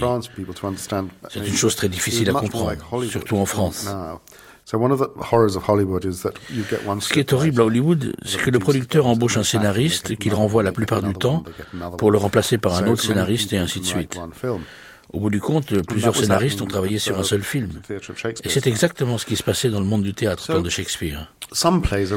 La plupart des pièces sont l'œuvre d'un seul auteur. C'est le cas de la plupart des pièces de Shakespeare. Dans le cas de Macbeth, un autre auteur, Thomas Middleton, a commencé à introduire des changements dans la scène des sorcières. Je pense que Shakespeare n'était plus très à la mode à l'époque, par rapport à Middleton, qui était un nouvel écrivain très en vogue et plus commercial. À la toute fin de sa carrière, um, Shakespeare a été obligé de collaborer avec un certain George Wilkins pour la rédaction de son Périclès. Si Middleton est un grand écrivain, je ne pense pas de même pour Wilkins, dont la pièce la plus célèbre est Miseries of Unforced Marriage. Je pense que Shakespeare a été obligé de collaborer avec des auteurs à succès, dont certains n'étaient pas les meilleurs.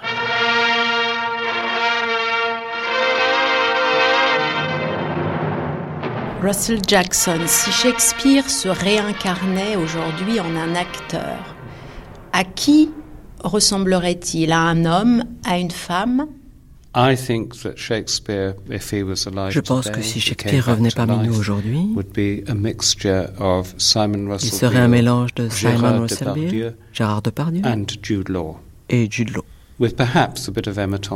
Avec peut-être un petit peu d'Emma Thompson. Un petit peu. Un petit peu. Si Shakespeare était un cinéaste, quel genre de film ferait-il? Hmm.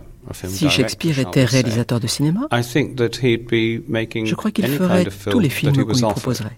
Il serait sûrement très efficace dans l'équipe de Star Wars. Um, Mais il se sentirait tout aussi à son aise dans la réalisation d'un film d'épouvante. Um, que dans un film d'auteur. C'est possible, mais nous ne pouvons pas um, savoir naturellement. Il pourrait être tenté de s'attribuer un petit rôle dans son propre film, voire un grand rôle, mais je l'imagine très bien y renoncer s'il pensait que sa présence à l'écran lui ferait perdre de l'argent. Je pense que Shakespeare serait un opportuniste.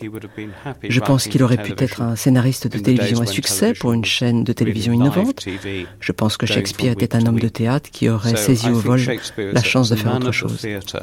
Imaginez la portée de ses pièces.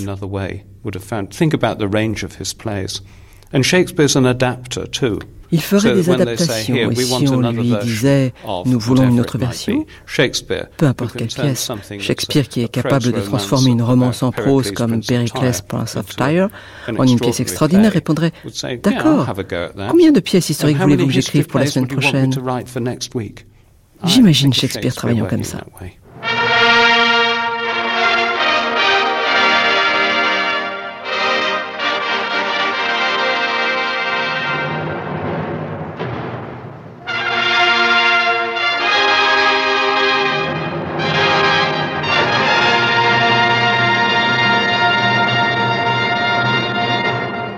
Henri V.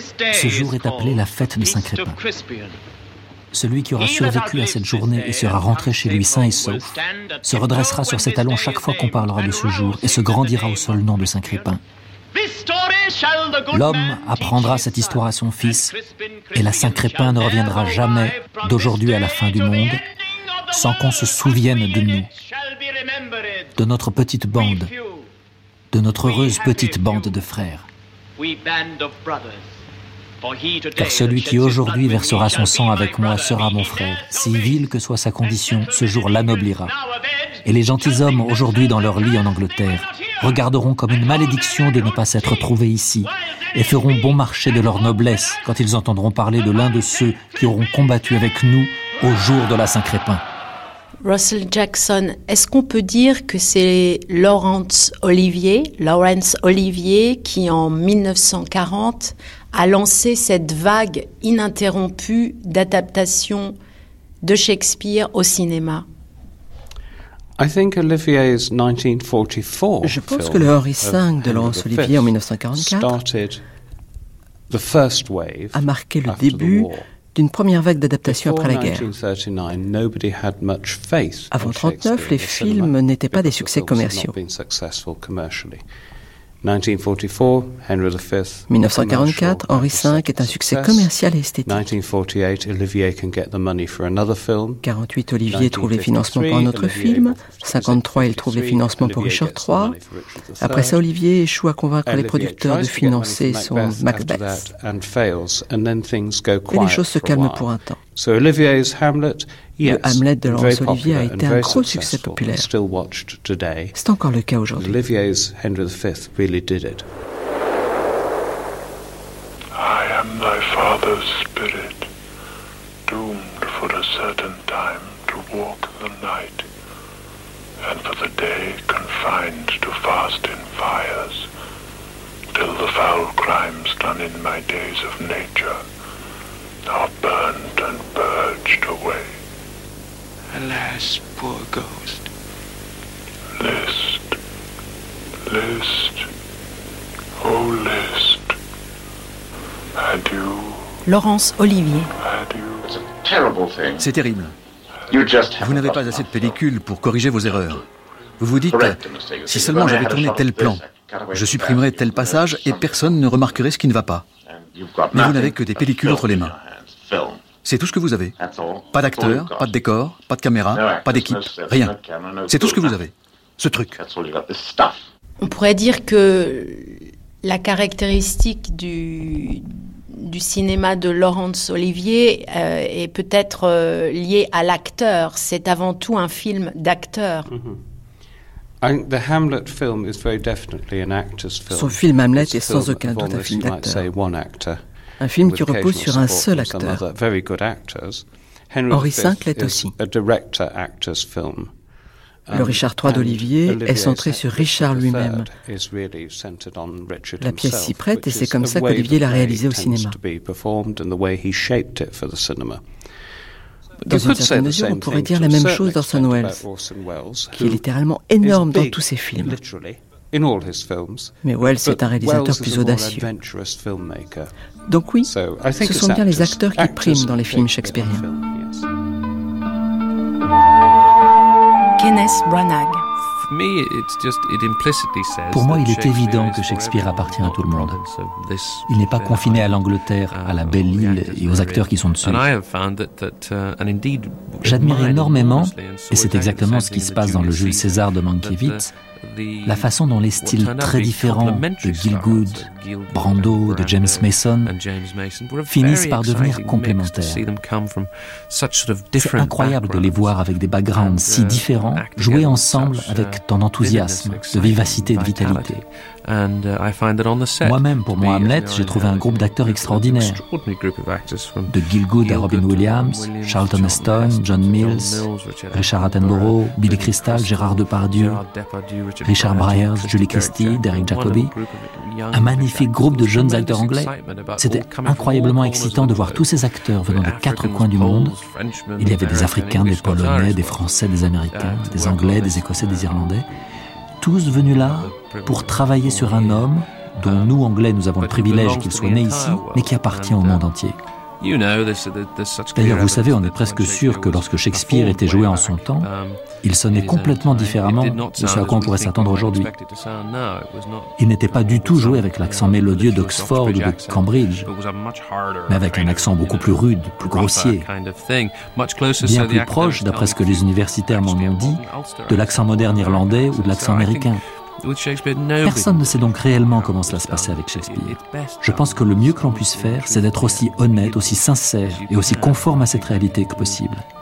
Et je pense que je peux donc y inclure des gens venant du monde entier.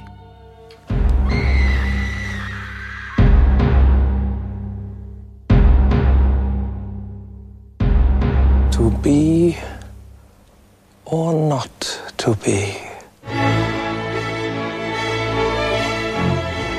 Castle Rock Entertainment proudly presents Hamlet, the most celebrated drama in the English language, seen in glorious 70 millimeter format, adapted for the screen and directed by Kenneth Branagh, with a distinguished international cast featuring Derek Jacobi, Julie Christie, Kate Winslet, Robin Williams, Billy Crystal, Gerard Depardieu, Charlton Heston, Jack Lemmon, Richard Attenborough, John Gielgud, and Kenneth Branagh as Hamlet.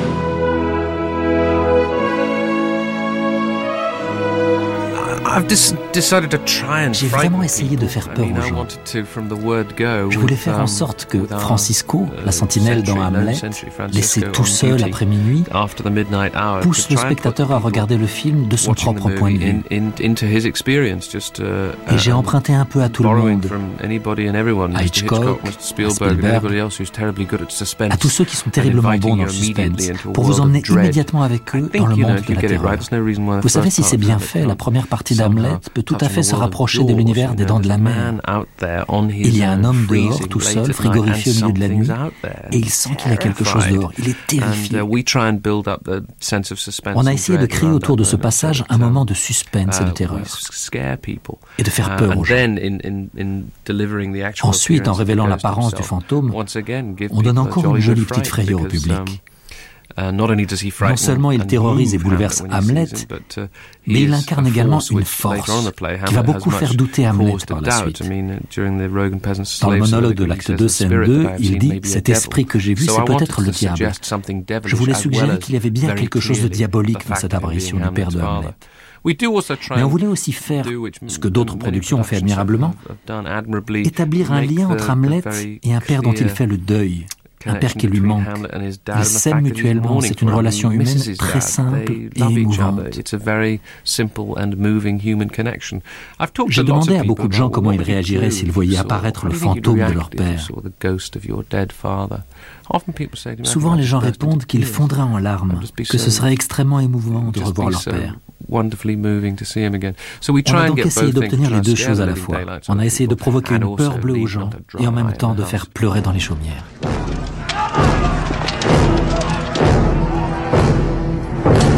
Pierre Berthaumieux. Je pense que Shakespeare, s'il avait vécu, s'il était vivant, travaillerait énormément pour Hollywood, pour deux raisons. D'abord, c'est pas un hasard si on a beaucoup adapté ses pièces au cinéma, parce qu'elles s'y prêtent particulièrement par la prolifération des personnages et des intrigues, par le découpage en espace-temps qui est très très très filmique, à la différence du théâtre français par exemple qu'on adapte, qu'on a peu ou pas adapté donc au cinéma, non pas parce que le texte en était mauvais, mais parce qu'il s'y prêtait très peu. Donc Shakespeare se prête extrêmement à être cinématographique, que ce soit d'ailleurs dans la comédie, dans la fresque épique, dans la, les, sagas euh, euh, royales.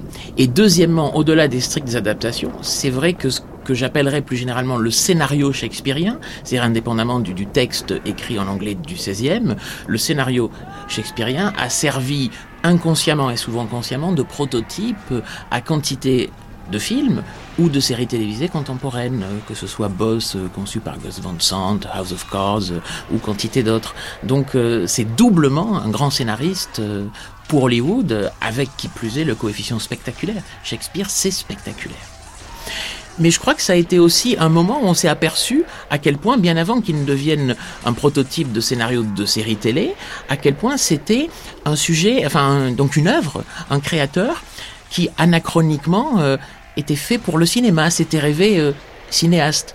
Euh, je dirais même que au début d'Henri V, dans la pièce, il y a le chœur qui arrive sur scène et qui, dans le dispositif donc élisabétain, où il n'y a rien sur, scène, le cœur arrive et dit Ah, si j'avais une muse qui pouvait m'inspirer, me permettre de vous montrer telle bataille et telle chose.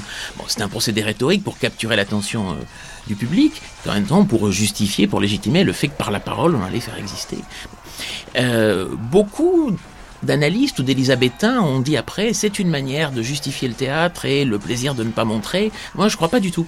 Je pense que euh, évidemment que le texte shakespearien est écrit à partir de l'époque et du dispositif dans lequel il, existe, mais en même temps, c'est anachroniquement un, créateur qui, rêve sincèrement de pouvoir montrer des batailles, de pouvoir faire venir des gens sur scène, ça ferait réinventer le spectacle.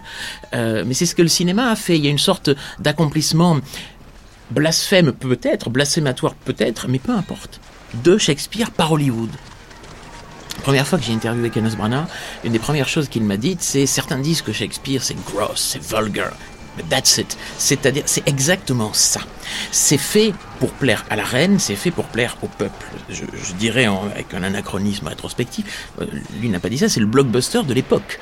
Et euh, je pense qu'il ne faut pas oublier, Shakespeare, il vous fait une romance spectaculaire, il vous fait des meurtres au palais, il vous fait un fantôme qui apparaît. Le cinéma a complètement réalisé cela. Who would Shakespeare be today? Qui serait Shakespeare aujourd'hui C'est un cliché de dire que Shakespeare était un homme de son temps et que les temps sont vraiment différents. Je monte actuellement Shakespeare in Love de Tom Stoppard au West End, une pièce tirée du film Shakespeare in Love. C'est intéressant car je dois me demander à quoi pouvait bien ressembler Shakespeare à son époque. Declan Donnellan. D'habitude, je m'interroge à ce qu'il y a d'universel dans ces pièces. Mais là, je dois me pencher sur l'homme Shakespeare, qui apparaît comme le personnage principal de la pièce. À quoi pouvait-il bien ressembler? Qu'est-ce que je vais bien pouvoir raconter aux acteurs lors des répétitions? Je pense que ce que j'ai de plus important à leur dire, c'est que le théâtre de l'époque n'est pas le théâtre d'aujourd'hui. Faire un parallèle est dangereux, car le théâtre était bien plus important à l'époque, suffisamment important pour être censuré. I mean, you're very important to be censored, and um, Par conséquent, je ne pense pas qu'il y aurait un Shakespeare aujourd'hui.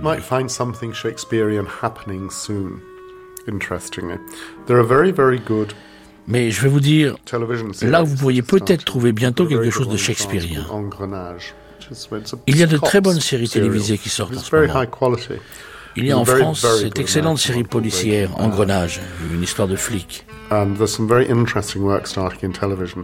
Il y a aussi cette très bonne série américaine, Breaking Bad.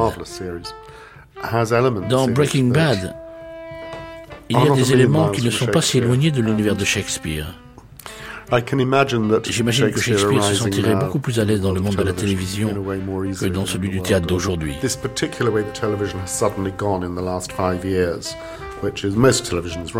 On peut vraiment faire des choses très intéressantes à la télévision.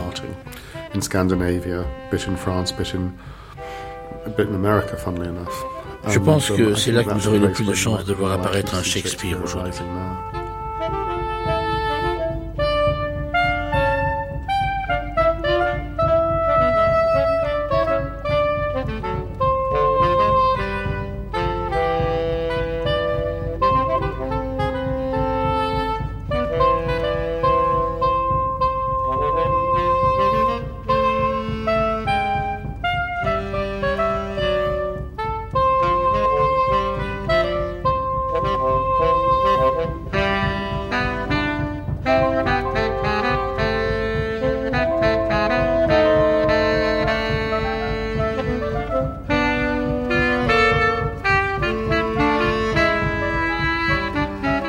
Shakespeare par Christine Le Cerf. Prise de son Georges Thau et Bernard Quentin. Mixage Bruno Mourlan. Assistant à la production Simon Veil. Réalisation Gaël Gillon. Avec Peter Brook, Declan Donnellan, Peter Holland, Gary Taylor, Simon Callow, Georges Banu, Russell Jackson et Pierre Berthaumieux. Voix Patrice Bornand, Clara Chabalier, Blandine Molinier, Laurent Lederer, Jean-Louis Jacopin et Philippe Morier-Genoux. Traduction Simon Veil, Lou Film Le Roi Lyre, Peter Brook. OSS 117, Michel Azanavicius. La tempête, Declan Donnellan. Remerciements à la BBC pour les archives de John Gilgould, Laurence Olivier, Paul Schofield, Kenneth Branagh et Yann Cott.